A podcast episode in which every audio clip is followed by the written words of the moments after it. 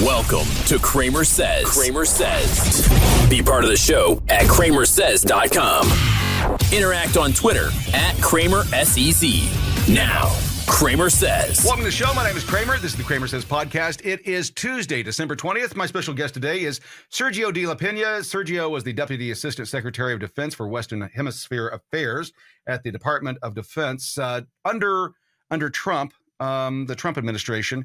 Sergio, uh, the reason we wanted to talk today is that there's a lot going on. All eyes are on Ukraine.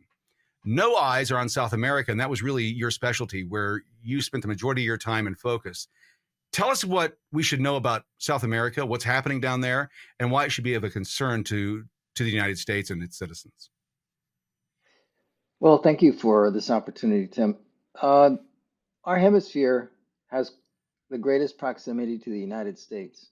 So that should be a concern right out of the gates. You need to be concerned about where you could have a potential threat closest to the US. And we live in an interconnected world where just because there's a conflict in Ukraine and it involves the Russians, uh, it doesn't mean that there's not the same involvement. Well, maybe not to the extent of, a, obviously not a conflict, but as far as the presence of Russians, Chinese, Iranians, North Koreans, all of those people are present in our hemisphere. And so we need to take a hard look at what's happening. And in particular, let's just go over the election cycle that's occurred over the last two or three years. You have seen uh, Bolivia turn completely socialist. You've seen Chile turn socialist. You've seen Peru, Colombia, Honduras, and Brazil all move in that direction. And then you've got situations like in, in El Salvador where you have a, an authoritarian that's running the government, but he has a pretty face and has made himself visible to people such as Tucker Carlson, who argue that he has reduced crime. But if you look into his background, there's some questions there that you need to really take a hard look at. So during the Trump administration, we had the best alignment in our hemisphere all of those countries I just mentioned were on the other side. They were right. either right or center right governments. And and one of the things that you find fascinating about this, just on on the right center right thing, everything that moves to the right is extreme right. That's just the way the media portrays it. So if you believe in life, you're automatically labeled as, or if you if you're pro life, you're automatically labeled as extreme right. So this exactly. is just the way the game is played. So right. with all of these countries moving in that direction, you have to ask yourself, how did that happen? So let's let's just go. I'm going to give you a quick history lesson. I'm going to go through the initial parts really fast. So back in 1919, when the Soviet Union became the Soviet Union, they created the Communist International, and that was around till 1943. The Communist International was basically workers of the world unite. They had a really snappy tune called the Internationale that you can find on on YouTube, and it's it's a it's an inspiring song that gets everybody all fired up about how we are going to become one united world. You know, the workers of the world are right. going to be right. the ones that rule all that. yeah, but, but it's but it's you know it's a pretty snappy song if you listen to it, um, and it says a lot of a lot of stuff. But in 1943, the Communist International stopped being a thing. Why? Because Stalin was up to his eyeballs with Germans trying to overthrow the Soviet Union. So he needed Allied help, and he didn't think it was a good idea to be poking his allies in the eye by trying to get the whole world to unite around the Soviet Union and become one, you know, socialist communist right. country uh, worldwide. So it was, it was it was about world domination. At least that was their goal. And so World War II put a put a stop to that, or at least they said we're not going to be involved in this anymore. So we fought World War World War II. We won World War II. Right afterwards, the Cold War began, and the Cold War was the Soviet Union wanting to continue that hegemony except they thought well let's let's see what we can do with a force of arms eventually because they or the threat of the force of arms. Right. By that, they were able to take over this the uh, the um, countries that were around Russia, which created the Warsaw Pact. So the Warsaw right. Pact became a buffer zone, and and they were able to through through intimidation control that whole chunk of real estate. in in the rest of the world, they decided, well, you know, we don't do well if we fight wars. We're not sure that that's the way to go because when they went up against the United States in Europe, and uh, we had the Berlin embargo and all that. It basically they figured out if we go to war, we're going to start nuking each other. That's not a good idea. So we have to come Right. up with a different game plan. So that game plan is let's destabilize governments all over the world, and and then they began the the guerrilla wars that that spread to Latin America. They spread to Africa, and they were constantly stirring up the pot. So it was a communist international by another name. It went, uh, that was through the force of the gun, the force of the bullet, and they found out that even even in insurgencies, they weren't very good at it. They kept losing insurgencies all over the place. But it wasn't for lack of trying because they found that in when Cuba became a communist state in our hemisphere, they could funnel something to the tune of about $10 billion a year, and they could get these movements equipped through Cuba. So they would send trainers, they would send money, they would send resources, and they would go against the governments uh, throughout Latin America. The response was uh, we had a lot of military governments because the only way that you could confront these situations and emergencies was through military action. So uh, you created uh, Right. A military state. Hmm Milit- well, a lot of we had more military governments in in the hemisphere, and actually not just our hemisphere, also the other side. But uh, eventually, they were able to overthrow the guerrilla movements. As a matter of fact, Che Guevara, famous guy, T-shirt guy, Yeah. uh, who was really a, who was an Argentine doctor, who was a, a rabble rouser, went went to Africa, stirred the pot, was fairly successful. Uh, he came, he decided to get his get in, involved in a hands-on sort of way. So in 1966, 67, he went down to Bolivia, and uh, he he came in like Jim Dandy to the rescue uh, with a, with a small team of insurgents that he felt he was going to create. Um, he called it two, three mini Vietnams in our hemisphere. Um, in October of 1967, uh, the Bolivian Rangers took care of Mr. Guevara in short order, and he kind of fell off the radar scope. But that did not stop other insurgent movements being equipped and trained by Cuba through the Soviet Union throughout the hemisphere. And as you saw, we went into the 80s, uh, the the wars in Central America, uh, in in Latin America, you had other insurgencies going on with the assistance of of the Soviet Union. In 1989, when the wall collapsed, they thought, hmm, our influence worldwide is kind of going by the wayside. So, but but they're but they're very resourceful. Now I'm getting to to the problem with our elections or the results of the elections in in uh, in our hemisphere. Well, uh, let me step back. Can I, sure, Khrushchev, Khrushchev had made the statement not only to the U.S., but we'd have to assume that if they're using this tactic in the U.S., that they're going to use it across the rest of the planet. Is that we will sure, destroy you from the inside? Is that the process that's been used here? Well, initially, they no. When Khrushchev was talking about that, he was talking about we're going to destroy you through insurgencies. He wasn't so. So one of the things that Soviet doctrine teaches is you what you can't win by the bullet, you win by the ballot box. That in, in the Yeah. Khrushchev era, he was still going by the bullet and not, not Okay. having a lot of success. So let me give you an example. Th- This this brings up a, uh, let let me. I'm, I'm kind of bouncing around. So let's just take let's take the the Khrushchev example for a second. So in the early 60s or the mid 60s, uh, they decided, you know what, we're going to start a guerrilla war in Venezuela, and the Venezuelan army took care of it in short order. They they they they took out uh, the guerrilla movements, and they decided one way to deal with these guerrillas is let's just let them participate in the electoral process. So they they started at least embedding themselves into the political process. They didn't win elections, but they were there, and Right. so they they said, okay, well, Fidel is probably a, you know he's assessing everything and he's thinking, eh, didn't do very well in Venezuela. Let's try let's let's go and try Chile. So Allende gets elected. There was there was some dynamics that made it a, a difficult election because it split up into three thirds. So there was the the left, there was the right, and there was the center. And the center decided um, we're going to go, we- we're kind of, we'll just see who wins. And because there were enough defections that went over to the left, uh, the center was kind of out of it.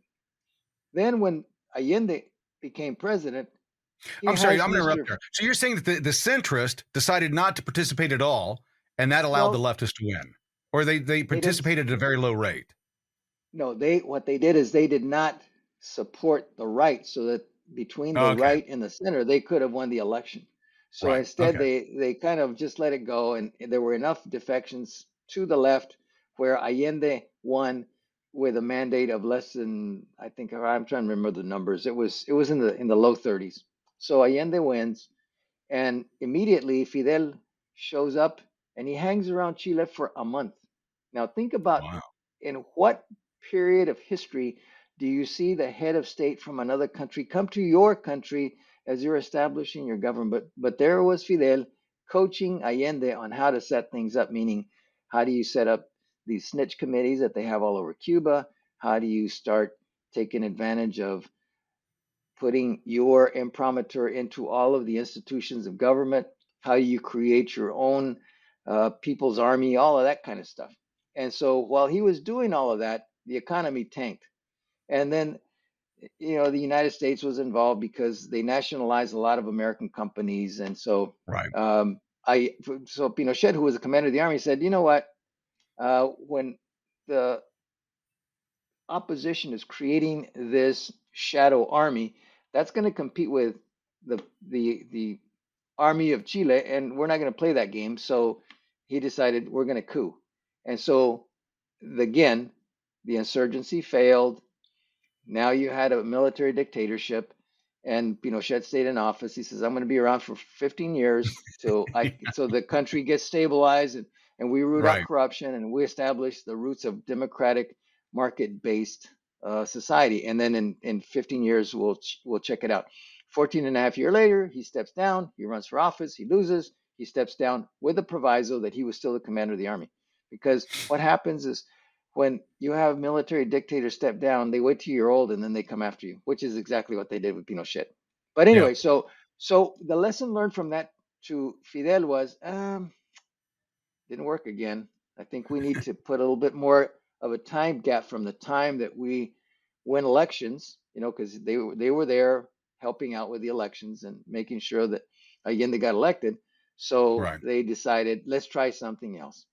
So in 1994, Fi- uh, Hugo Chavez goes and gives a speech at the University of Havana in December, and he lays out what he's going to do, and he carries out exactly what he was going to do. Yeah. Except this time, he gets elected legally. I was an observer at both his primary and his runoff elections, and and they were And the you've said before those elections were free and fair, right? You've They said before that fair. those were free and fair and no they problems. those were those were there were no problems. But I also knew that Chavez had some had a background of naughtiness, as I had just described. He was a nice way to put he it. was he was he was in Cuba talking about how he's going to take over the government. So Naughtiness. so so so as soon as as soon as he's elected, uh, I got the first whiff that he probably wasn't going to play ball with the United States because I left Venezuela in July of '99. He had gotten elected the year before, and he took office in '99. Like I think the uh, inaugural was like in February. So we I was monitoring the situation in, in, in Venezuela, you know, and he seems to be saying all the right things. Then all of a sudden, in December of that year, they had these massive landslides and everything went to hell in a Yep. handbasket, and Yep. and about 50 50,000 Venezuelans died. So Southcom decided we're going to go down there and help him because you know it, he's he's a little questionable, but these are Venezuelan people. These are still our partners. Let's see what we can do to help. And so uh, they deployed a battalion of of uh, military engineers. I think it was the Marines, might have been Army. I, I don't remember exactly, but one of the two. They they were on their way down to Venezuela, and then Chavez says, uh, "You're we're happy to take your equipment, but you're not going to put your people on the ground." Well, Wow. we decided no, we don't. We don't just give a Yeah, yeah. battalion's worth of engineer not- our military isn't just a rent a center. You don't just get our gear and we leave. Oh no, it wasn't a rental center. They wanted to keep it. No, they. well, that's so what I'm saying. anyway, Yeah. so we, we decided, eh, no, we don't do that. So we turned around and and uh, and, and left it up to them to to sort it out. We still provided some assistance through the Red Cross and all these other relief agencies, but not the military. And that's when I it the light bulb came on to me. It says, "Oh, this guy's going to turn into a knucklehead." And so shortly thereafter, he gets elected, and the first thing he does is he puts a plebiscite out to change the Constitution. The plebiscite passes by about seventy percent, and then after that, he changes the Constitution, and there's election upon election upon election upon election. The subsequent elections didn't have observers. The subsequent elections were run by um, people that Chavez picked or people that Chavez could influence. And guess what? Things went his way. And this time, instead of you know trying to make the changes quick and dramatic, they took their time. Chavez wins a re-election. Price of oil goes up. He's able to give away a lot of money. Everything's hunky dory. Everybody loves him. He is the hero. Uh, the left throughout the world, and even those in Yeah. the center, are saying, "What a wonderful dude this guy is." And so, Yeah, Chavez, they, well, what, what uh, I remember, what I remember at the time is that people were saying, and, and especially mainstream media pundits were saying that Mhm. Venezuela is finally doing socialism right. That was Correct. the big thing. We finally got it right. We we we nailed Correct. it. What happened next? Correct. Well, I kept talking to some of my friends that were in Venezuela, and they said they're expropriating land. They're just Yeah. taking it away from us, and they're giving it to these people that have never worked in the fields, and they're the, the lands are going fallow, and they don't know what they're doing. Uh, or they would complain to Chavez, uh, and they would say, "Hey, I don't have a house," and then Chavez would look at a building, you see, expropriate that. Exprópiese. That means that that building now all of a sudden uh, becomes his Belongs to the people. So he Right. he- no, it belonged, well, it belonged to him first, and then he And him. just well, and that's what they always say, though, right? They always make the claim that it's for the people, and then one person gets it. Right. So then, so then, what happens is Chavez um,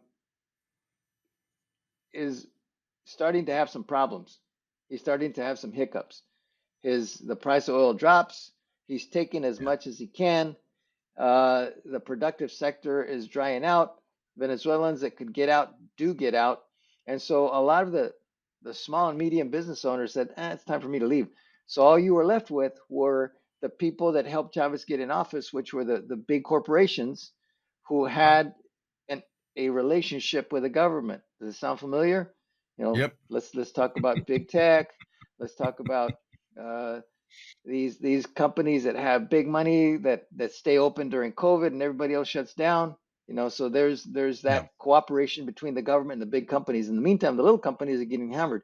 In the case of Chavez, it was the same thing. Those people that were the small business owner and the medium business owners are having the properties expropriated, and uh, Chavez is giving it away to people that don't know how to take care of it. Next thing you know, the, the place just continues to slide downhill.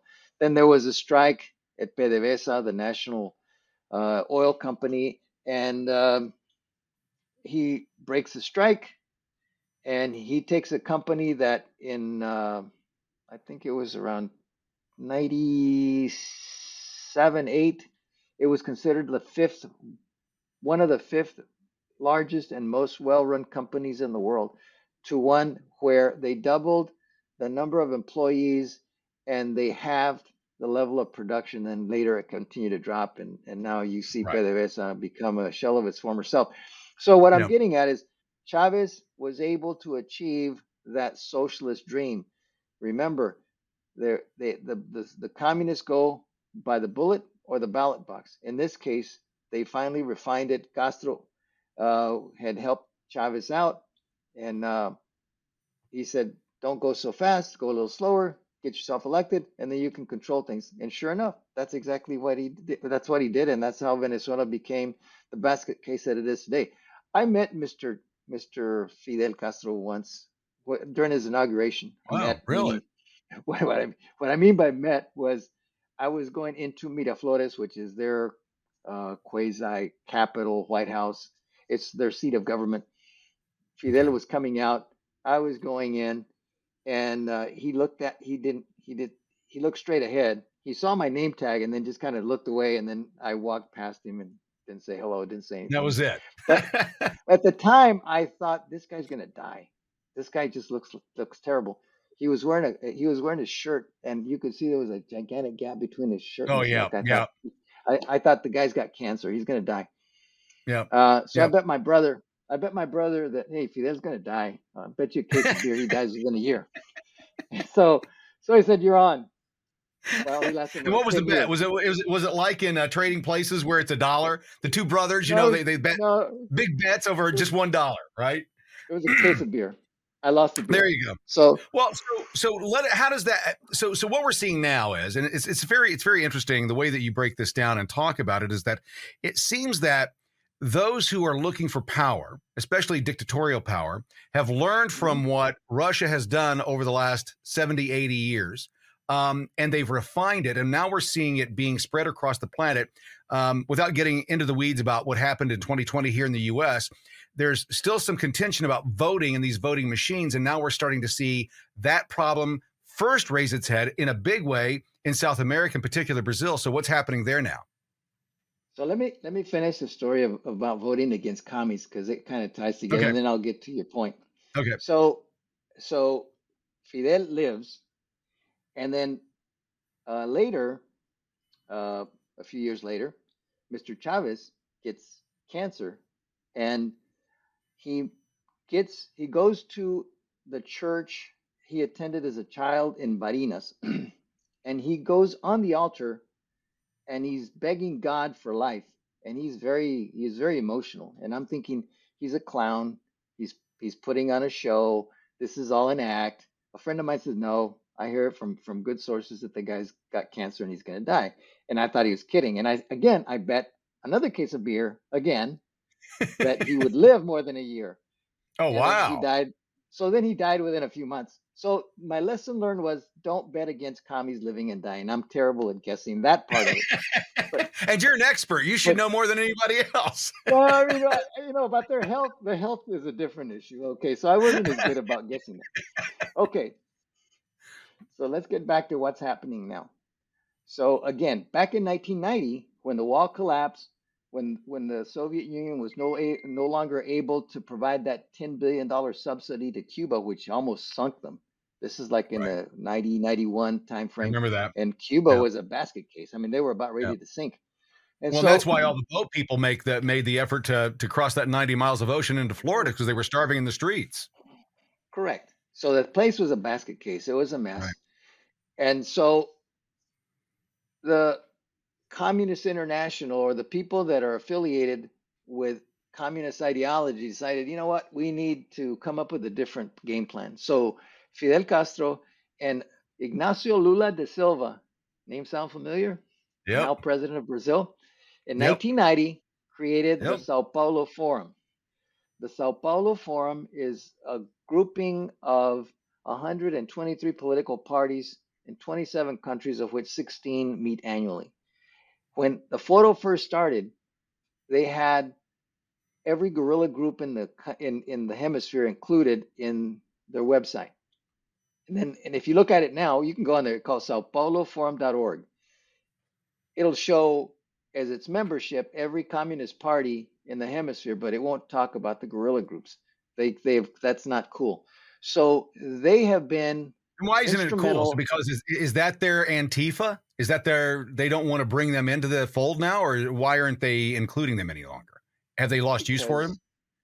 Well, because even even some of the hardcore lefties don't like people with guns shooting people up and and and doing some of the horrible things that they do. So it's not it's not kosher to have those people actually listed Okay. as one of your members. So now it's the Communist Party. So what in, in any communist movement, any socialist movement, you have the political wing and the arm wing.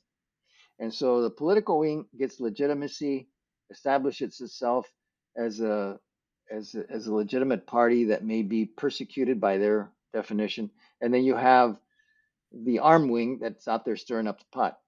So they've taken those guys. Any arm wing is off of there. So what you have is a political wing, and then you got every leftist party in the hemisphere pretty much included. And it's 123 parties. So you can look it up on their website. You can see what their goals are. You can see what their pillars are, and it's to it's about equity. It's about inclusion. Right. They're against xenophobia. They're be, all the stuff that you now hear about the left. They continue to evolve, but it's interesting to go on their website and see what they represent. So they created this in 1990, and the idea was to influence political parties and to have them be active in turning over governments in all of the countries in Latin America so that you would have a conglomeration of, of like minded, ideologically aligned uh, leftist parties and leftist governments in this hemisphere. So let's go one step further. So that's the Foro. And by the way, they've, Right. they've been very successful, as I just described. Yep. Yep. And so you then look at the Grupo de Puebla, the Puebla group. That is a, that that group was created in 2019 in Mexico, and uh, its founding members were eight former presidents. Now it's up to something like 14. Now you have to take into account that one of them died, so maybe you know, the 14 in name. There's Right, one that's dead, right. so there's thir- Right. there's 13. And this is sort of the executive committee that is aligned with the Foro. It doesn't really tell the Foro what to do, but it coordinates with the Foro. But Lula is a member of the Puebla group as well. So go figure. Right. So these these organizations in their charters, in their in their propaganda and in their websites talk about the overthrow of capitalist governments. So they're they're pretty open about it. Well, that, yeah, so- and that's what I keep saying is that if you have a plan, it's e- it's easier to achieve something if you have a plan and you state it to other people that have the same ideology. Now you've got a plan. That that's what we see Right. here is that there's a defined plan to to take down capitalism. I don't see one to defend it yet. Go ahead. Correct. No, no, and, and that's their stated goal is to defeat capitalism. Yep. And if you look at the pillars that they present, they're not unlike what you see out of Black Lives Matter. and They're not in in any of these hardcore lefty organizations. It's all there. And so this is the kind of influence that the Foro de Sao Paulo has had in this, they call it the pink tide. The problem with the pink tide is that things don't go well when they actually take charge because the very first thing they want to do is how do we change the constitution? They did it in Cuba. Yeah. They were kind of the precursors. We did it, they did it in Nicaragua. They did it in Venezuela. They did it in Bolivia. And what did they try to do in Chile as soon as Boric got elected? Actually, before he got elected, because they Yep. wanted to, they, they went rioting in the streets. They stirred up the pot. You had a Black Lives Matter sort of movement, get the big crowds into the street, and you had like people that were in there tearing things up. So the the two of them working collaboratively were able to put enough pressure on the government. This is okay. This is the previous government. Let's go along with the Constituent Assembly to rewrite the Constitution. Let's draft one up and see what what it says, and let's let the people vote on the Constitution. Right. Boric comes in. He says, "Great, I got my I got half of the job done. Now let's take a look at the draft." And people said, "Uh, no. Every Yep. single zone, and meaning state in Chile said, uh, we're not doing that. They all rejected it unanimously. All, oh, I think it's 10 or 11 zones in Chile. Every one of them said, no, we're not playing that game. And so now Boric has kind of had to go a little bit more moderate, but he's still trying to figure out how can I, you know, regain my posture so that I can get to the point where I can redraft the Constitution. So that was Chile. Let's go to Peru. What have the people of Peru that are out there raising hell in the streets are what are they saying? Let's let's draft a constitution. And by the way, Yep. let me back up a little bit. So when President Castillo was um, booted out of office by the Congress and arrested, he was he had put out a decree. I listened to a 10 minute little spiel that he gave where he basically said, I'm going to I'm, I'm, I'm declaring emergency powers. I'm asking the military to join me. I'm asking the police to join me uh, because what the Congress is doing to me is illegal. And oh, by the way, we're going to start putting a curfew from 10 to 4. And we're going to put in a new Congress that I will pick myself, and they're going to draft up a new constitution. And that's when the, the, the current the current Congress said, uh, "Nah, not so fast. You're under Yep. arrest. You're not going anywhere."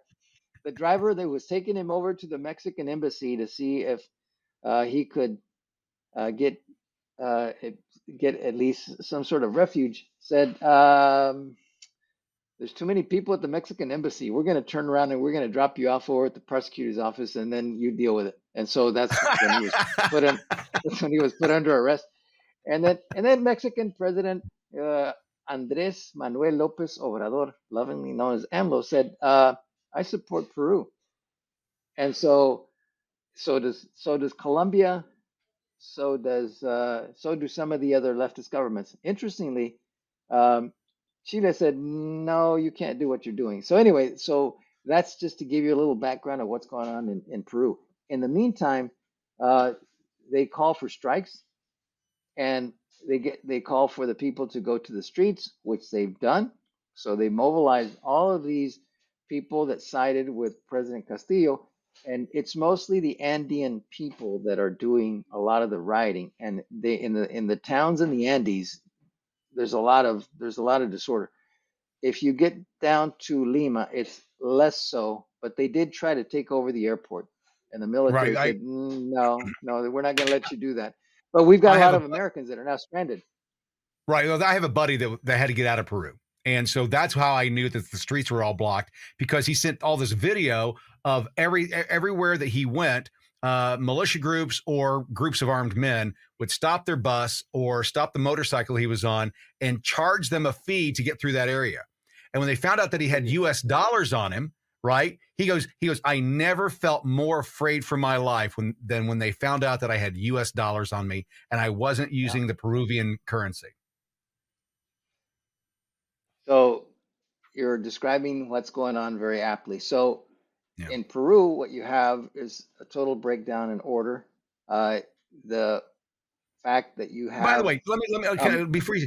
What time period have we seen this happen in Peru? Because this is the first time hearing about Peru. I know Brazil's going on, and I know about Venezuela and Nicaragua, but Peru has fairly been fairly stable, right? Am I wrong? well, let's let's let's define stable. So from 1989 to 1991. Um, I was in and out of Peru about five or six times. At that time, it wasn't very stable. I mean, they, they were Oh, okay. Uh, if, if if you take an average of the times I was in, in Peru, half of the times you were you were there without electricity because they were they were blowing up power lines and and uh, transform transformers and transforming stations. All of these things were being done to the infrastructure so that you didn't have electricity half the time that I was there. So the Sendero Luminoso was running amok. Uh, the Movimiento Revolucionario Tupac Amaru, the MRTA, they were doing the same sort of thing. And um, the place was a mess. And then Fujimori came in and he straightened it out. So this he by about 1991, uh, you started to see a significant change because Fujimori decided we're not going to play that game anymore, and he went he got he went heavy-handed, and he put down the insurgency. And then later they arrested Abimael Guzman, who was the leader of the Sendero Luminoso, and they threw him in jail. I think he's still there. Oh no, he just died. So he died a very angry man still. I mean, he was he was cranky and mean and rotten, and he would say horrid things whenever you interviewed him. But they they took him out, and then Peru was stabilized by the mid '90s. The only problem with Fujimori is that he wanted to just stay there. He got two. He went through two election cycles. Went for a third. On his third election cycle, they decided that he was uh, wanting to stay too long, and they they charged him with corruption, and then he's he's still in jail. His daughter ran for president against Castillo and lost. Yeah, I So remember that. so so stability is relative. If you look at Peru in the last five years, they've had six presidents, so it's not very stable. And Okay. so I the, was mistaken. nature of I, you know what? I, I guess in, in my def- in my defense, I, you know, and I think that most Americans are like this. When we don't hear about something happening, we assume that it's stable, that everything's fine. so when when Fujimori was president, one of the things that he did is he ins- instituted a lot of free market reforms, and so Peru just started exploding because it's got so many natural resources, and Right. there were plenty of investors coming in to do things that Peru was having uh, this this rebirth uh, of incorporating foreign companies into uh, their economy, and they were able to generate so much new revenue that, that the, the place just went through this phenomenal growth phase. The only problem is that their system of government has always been a little unstable. In the last five years, you've seen the worst of what happens in right. Peru. Now, so one of the things that happened, you know, getting back to the photo and getting back to who created the photo, Mr. Lula da Silva, when when he was president, um, there was all sorts of shenanigans going on, uh, and it wasn't until later that that you heard about Operation Car Wash, Lava Jato, which which unearthed all the corruption of the Brazilian government, and in it, what they were doing was companies like Petrobras, their national oil company, and Odebrecht, a construction company that has has construction projects all over the world. If you go to the the Miami airport and you ride the little trolley system that takes you from the Mhm, mhm. the Yep, car I'm rental to the main airport, that was that was constructed by Odebrecht. However, when Odebrecht was constructing stuff all over South America, it was jacking up the price of its contracts, and then Mr. Lula was helping getting he was getting some of that money some of that money back. So there were several different presidents in, in Brazil that were tied into that, and the corruption extended to every country in South America, with the exception of the Guyanas and Uruguay. Every other country was tainted with Odebrecht making or contracting deals where they were providing kickbacks and they were in turn getting uh, campaign donations. So the whole thing blew up, and and Odebrecht became a, a mess. And then eventually, uh, they were able to tie not directly Odebrecht to Mr. Lula, but another construction company that gave him a seaside resort, and they found all kinds of corruption. That's why Mr. Lula ended up getting sentenced to um, to jail and a lengthy prison term. Uh, but that was overturned uh, and by the Supreme Court, by some Supreme Court justices, and now Lula was able to run for president again, and has done so and won uh, by one percentage point. And there's arguments on the Bolsonaro side that says that the elections were not fair, and there was collusion. And then you had Mr. You know, Mr. Musk uh, talking about Yep. how yeah maybe Facebook did or maybe maybe Twitter did have something to do with that. So now you have the situation that you're seeing in Brazil. But again, going back to the Foro de Sao Paulo, remember Lula did this in 1990, long before he was in political office. Right. So he was at the time the leader of, a, of the, the Workers' Party. And so he's had a significant influence in the entire region. So when you start looking at everything as a whole, you can get an appreciation for what the impact of some of these dynamics are on the governments in these countries. Mexico uh, is affiliated with Mr. Lula because Mr. Mr. AMLO has always been of the left. He's a populist. He wants to. Uh, he was trying to figure out a way to stay in office. Most recently, he tried to change the the way that their National Electoral Institute is configured so that there was more of an ability by his party to influence who were members of that electoral council. And they had protests like you saw in Brazil in every Right. major city in Mexico. And then Mr. AMLO decided, I'll do one better. I'll just bus in a whole bunch of people into Mexico City, create this crowd, and I'll I'll show them that I can create crowds too.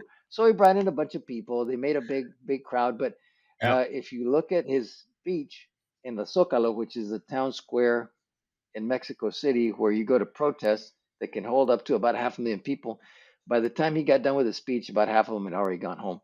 So there's there's all of these type of dynamics taking place, and all of it to influence government, and all of it uh, to culminate in what's worrisome, and that is if you want to see some examples of what the in state looks like, look at Cuba, Yeah. look at Nicaragua, look at Venezuela, and look at Bolivia. None of those countries have an, a democratic system where you have outside parties changing the government. And their argument is, well, that's because they love us so much. But I don't know about Cuba. You know, I've been there. I've been in Guantanamo, so I was so that's not necessarily fair. But but Cuba is um, is a fascinating case. People, I have plenty of friends that have been there. uh, Yeah. and they describe what Cuba is like, and all this stuff about oh, you get you get free free medical care. Yeah, but you go to hospitals where the plumbing doesn't work. Right. You have to bring in your own medicines. You have to bring in your own medical supplies, uh, and there may be a doctor there, but Yep. You know, Well, that- so that the que- medical care. So the Yeah. question I have to ask is is that you know I'm a fan of history. I, I, I love learning about, in particular, how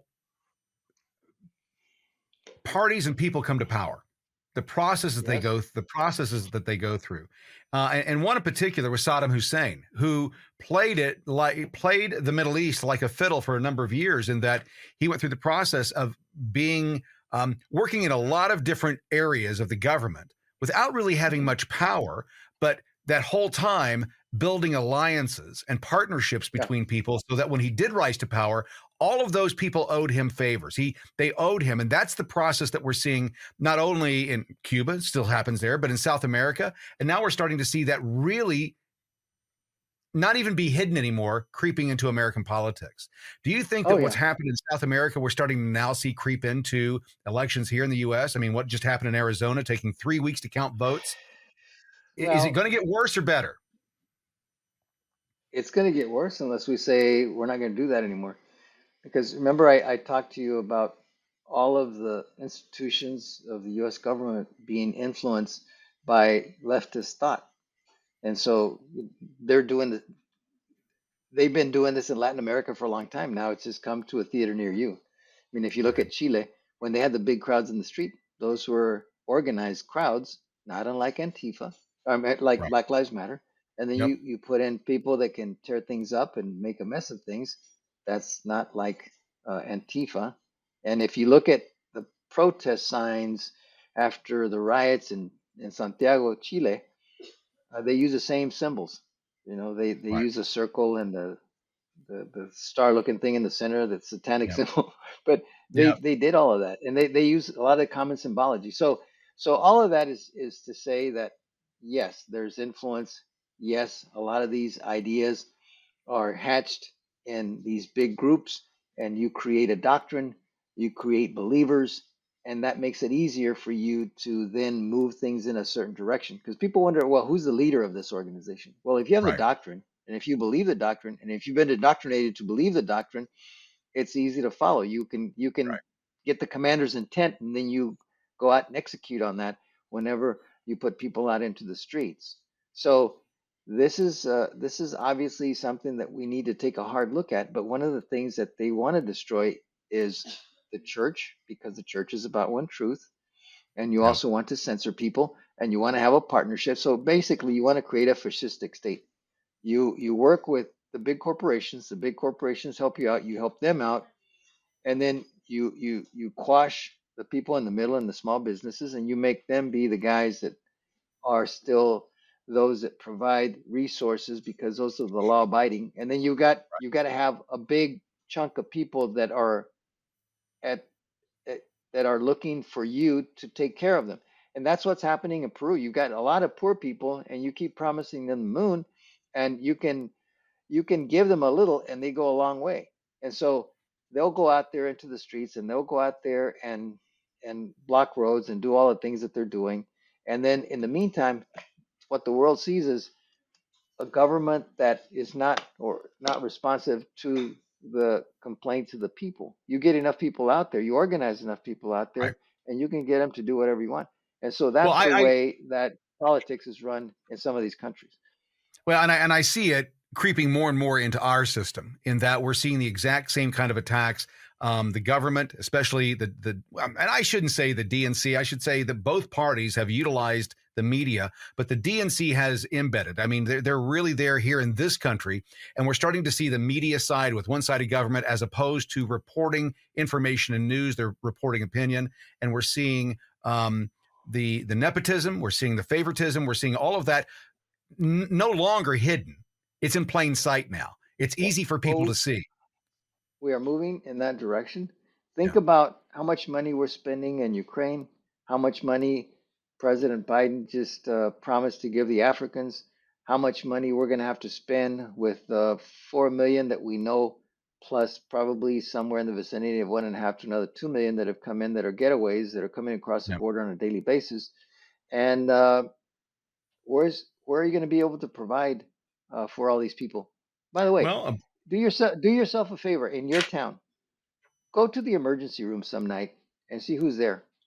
Right. I went to I, I went to the emergency room here, and I was fascinated to see uh, in Northern Virginia how many people were there, and I would argue that a good chunk of them, probably ninety percent, didn't speak English. Yeah. So And it's, it's the same way in every that's community. that's how they get the medical care. Yeah. Yep. Well, And Sergio. I, I re- appreciate you dropping in with us today. I know you had a short um, you had a short period that you could stay with us. Uh, is there anything that you want to say in closing? Uh, what you expect to see next, or where we go next? What happens? Well, if you want to avoid what we're seeing in Latin America happen to the United States, we, we're going to have to get involved. We're going to have to play the game by the new rules, and we're going to have to be a lot more vocal. And what we need to do is hold people accountable. Now that we have at least one house, uh, we, we, now that we have the house, we need to hold them accountable to make sure that they investigate all these things that are going on. And a lot of stuff is coming to the fore right now. For example, Right. the collusion between the FBI and Twitter before Elon Musk took over. All of those things need to be investigated. So if we're going to maintain our democracy, we need to act on it because you're right. If we go through another election cycle where we've gone through the same dynamics as the last two, uh, this country's not going to survive as we know it today. By the way, one I other agree. thing, I do I do have one parting shot. So Go why ahead. is Latin America why is Latin America important? Because if you have leftist governments, that means that countries like China, countries like Russia, countries like North Korea, countries like Iran will have a much freer hand at doing things in those regions. And that is going to become a national security threat. Let me just point out one, just one place. If you go north of Lima along the coast about 80 kilometers, you will find the port of Chancay, not Shanghai, Chancay. And the port of Chancay is a $3 billion investment by the Chinese to have the ability to dock ships that are up to 400 meters long. How long is an aircraft carrier? It's less than Yep. 400 meters, but they can handle a 400 meter long ship. Yeah. That means they can handle any size naval vessel. And if you look at the at Lima, or if you look at the coastline of the Pacific coast, that opens up all sorts of new possibilities for trade by the Chinese throughout the entire Pacific to include all of Latin America. And they're also working to create the Trans-Amazonic Highway that connects Lima all Yep. the way to the Atlantic coast. So they'll have Yep. that network. And then if you look at who the major trading partners are in South America, we've gone from being the number one trading partner to being the number two. Guess who number one is, especially with the eight largest economies in South America? It's all It's China. China. And they own Venezuelan oil. They are up to their eyeballs in debt with the, the with the Chinese. So the Venezuelans may say they own the oil fields, but right. that those oil fields are really the, the the the product of the Chinese first. Now, just one parting shot. So when they did that, when they created the agreements on how to trade oil with Venezuela, they did it unconstitutionally. They signed off with it was either Chavez or Maduro for all these loans. So if perchance Venezuela becomes democratic and the new government comes in, they say, "Hey, we don't owe you jack. You know, the, you made the deal with an individual, not with the state, because in the Constitution that Chavez wrote, you cannot sell national products into perpetuity, which they did. And so the Chinese have always been a little squirrely about having Venezuela revert back to somebody else who can say, "Ah, we don't owe you anything, China." And so they will lose that grip they have on Venezuelan oil. So you can see the influence in the region. It's a it's a Yep. complicated situation, but if we do not look at it as a national security risk, then we're being short-sighted. So that's that's my parting my thought. Perfect. Well, Sergio, as always, thanks for joining us. Thanks for your insights. We uh, we really look forward to to hearing what you have to say. We'll we'll have you back again soon. We know that things are, are getting ready to heat up in, in South America. We've got a couple things happening here, so we want to play those out and then get you back the next time. Uh, this is the the CramerSez podcast. My name is Cramer, and we will be back tomorrow or as soon as we can. See you then. Bye bye.